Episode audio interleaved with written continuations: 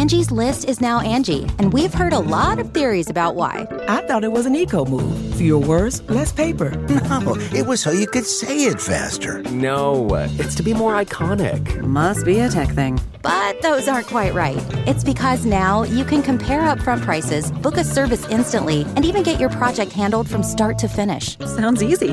It is, and it makes us so much more than just a list. Get started at Angie.com. That's A N G I, or download the app today. Okay, it's time to commit. 2024 is the year for prioritizing yourself. Begin your new smile journey with Byte, and you could start seeing results in just two to three weeks. Just order your at home impression kit today for only $14.95 at Byte.com. Byte Clear aligners are doctor directed and delivered to your door.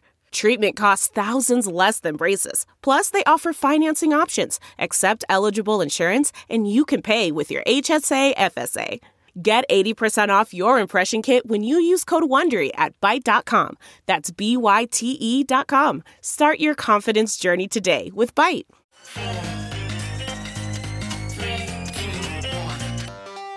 Welcome back to The Breakdown with me, NLW. It's a daily podcast on macro, Bitcoin, and the big picture power shifts remaking our world. The Breakdown is sponsored by Nexo.io, Chainalysis, and FTX, and produced and distributed by Coindesk. What's going on, guys? It is Saturday, August 13th, and that means it's time for the weekly recap. One note before we dive in there are two ways to listen to the Breakdown podcast. You can find this on the Coindesk Podcast Network, alongside a number of other great shows, which comes out every afternoon. Alternatively, if you just want to hear the breakdown, you can find the breakdown only feed as well, which comes out just a few hours later in the evening. Wherever you're listening, I so appreciate if you would take the time to leave a rating or review. It makes a huge difference in new people finding the show. Also, a disclosure as always. In addition to them being a sponsor of the show, I also work with FTX. And finally, this week, I am very excited to welcome Near as an additional sponsor. Near is a revolutionary yet simple Web3 platform for building decentralized apps. Designed by developers for developers, over 700 projects are now building on Near's fast, secure, and scalable protocol.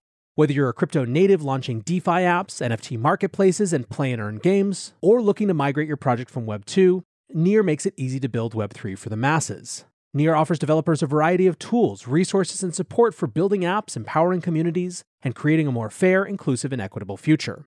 Start your Web3 developer journey now by visiting Near at near.org. So, this was a hugely significant week, guys, and I think in some ways the best way to think about it is a preview of the fall. Now, one disclosure before I get into that. Like I said yesterday, I'm actually traveling right now, so I recorded this a few days in advance. So if some crazy thing happened on Thursday or Friday, you'll know why it wasn't in the show. But from a macro perspective, easily the most significant event was the CPI print. This week we got July's inflation numbers, and they actually surprised to the downside. Economists had expected 8.7% headline year over year inflation, and instead we got 8.5%. Month over month, headline inflation was 0%, and core inflation was a much less than expected 0.3%. Now, of course, what matters is not just the number, but the trend. The numbers were widely seen as confirmation of the peak inflation thesis, which of course feeds into the peak hawkishness from the Fed thesis. This is what had been rallying stocks going back to the last FOMC meeting. Effectively, if the market believes that peak inflation and peak Fed tightening are behind us, then everything from here on out gets a bit more rosy. In the wake of the print, Bloomberg declared Wall Street defies CPI skeptics with risk on rally. Quote, Traders went risk on Wednesday with the S&P 500 set for its highest since May. A surge in the Nasdaq 100 drove the tech-heavy gauge nearly 20% above its June bottom. The CBOE volatility index slumped below 20, a level last seen in April. The greenback slid the most since the onset of the pandemic. Funny enough, by our technical definitions, this means that Nasdaq is basically back in a bull market.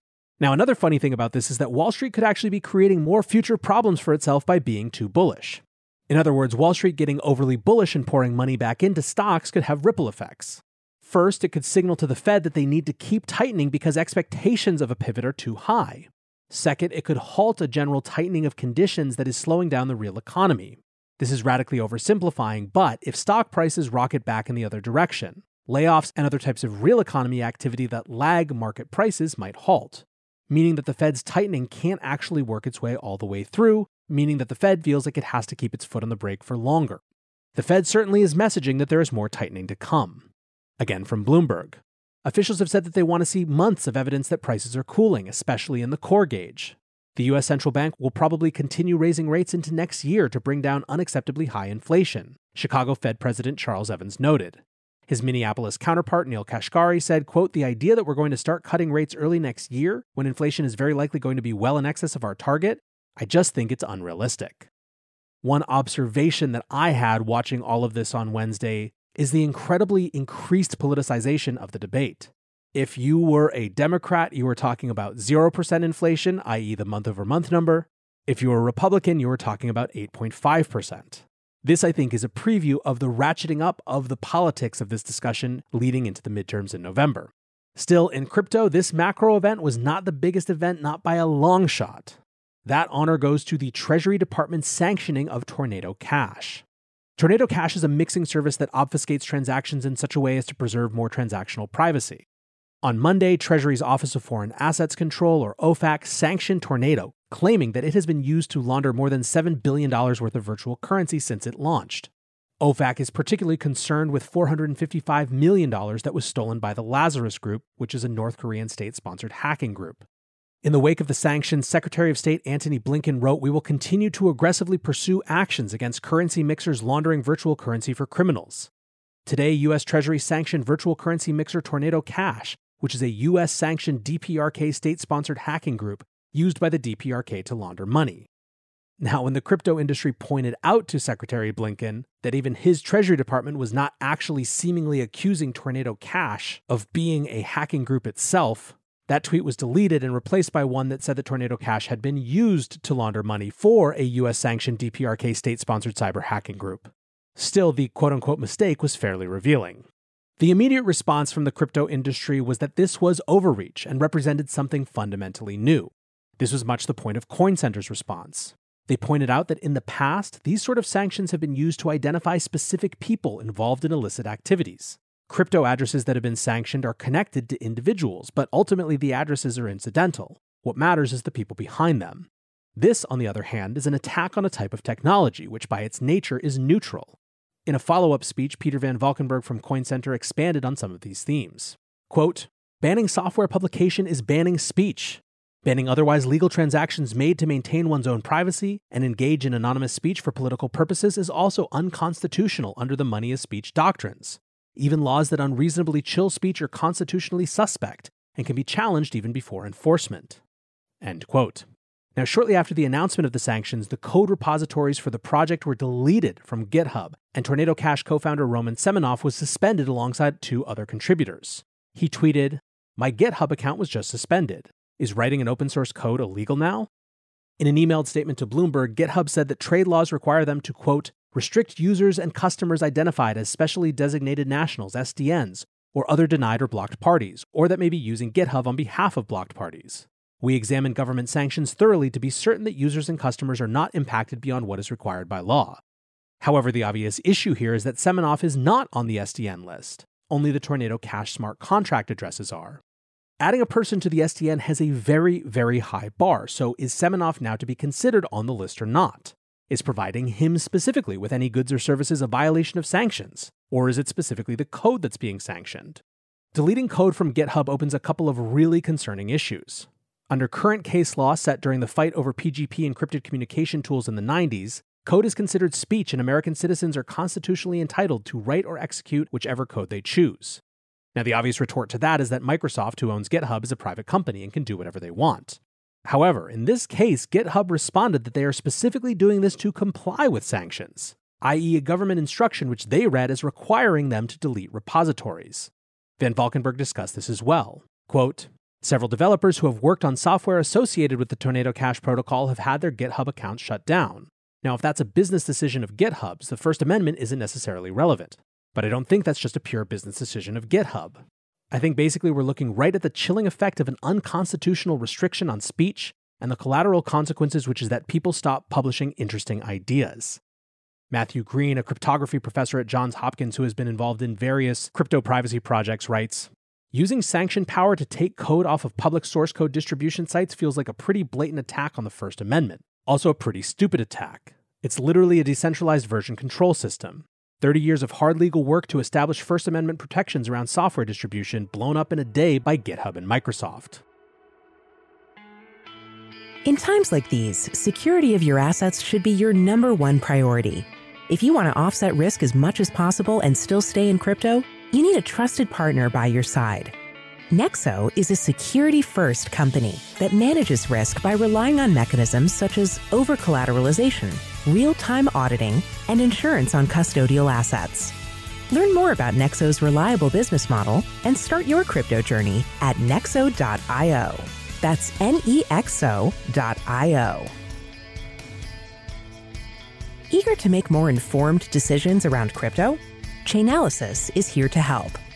Chainalysis demystifies cryptocurrency by providing industry leading compliance, market intelligence, and investigations support for all crypto assets. For organizations like Gemini, Crypto.com, and BlockFi, gain unparalleled visibility and maximize your potential with the leading blockchain data platform by visiting us now at chainalysis.com slash coindesk. The breakdown is sponsored by FTX US. FTX US is the safe, regulated way to buy and sell Bitcoin and other digital assets with up to 85% lower fees than competitors. There are no fixed minimum fees, no ACH transaction fees, and no withdrawal fees.